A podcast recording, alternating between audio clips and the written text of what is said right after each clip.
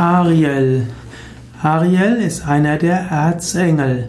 Ariel ist einer der Erzengel, der in der spätjüdischen Lehre bekannt ist. Ariel ist die Bezeichnung des Engels der Landtiere. Ariel repräsentiert in der mittelalterlichen Natur einen Elementargeist bzw. den Engel, der insbesondere die Erde beherrscht. Ariel wird auch genannt das Licht Gottes und der Regent der Sternenwelt. Andere Namen für Ariel sind auch Phanuel oder Uriel. Ariel ist damit der Engel der Sonne und der Bestrafer der Ungerechtigkeit. Ariel ist eben auch der Löwe Gottes. Damit ist Ariel ein Feuergott. Er gilt als Gott des Mars. Aber Ariel an anderer Stelle wird auch als der Herrscher der Erde angesehen. Ariel ist äh, damit der Herrscher über das Erdprinzips. Er wird aber auch als Symbol des Sternbilds Widder gesehen.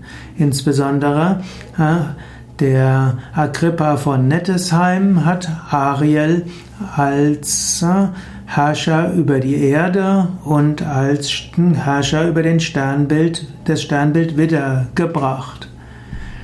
Wiederum gibt es andere, die sagen, dass Ariel auch Prinz über Wasser und Herr über die Erde war. Und wieder in anderen okkulten Schriften hat Ariel die Herrschaft über Feuer und die Luft. Und so wird äh, Ariel wiederum in Verbindung gebracht mit der Erde, mit der Schöpfung, mit den Elementen des Nordens, mit vielen Elementargeistern und Tieren.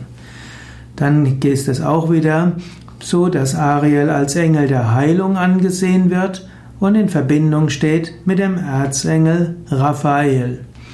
Ariel, also ein vielfältiger Engel, ein vielfältiger Erzengel, ein Engel, der in vielerlei Hinsicht helfen kann. Insbesondere wenn du Ariel dir vorstellst im Norden, dann kannst du dort seine Hilfe bekommen. Und eventuell hängt diese verschiedene, äh, die hängen diese verschiedenen Ausdrücke von Ariel und Bedeutungen von Ariel auch damit zusammen, dass Norden in unterschiedlichen Kulturen für etwas Unterschiedliches steht.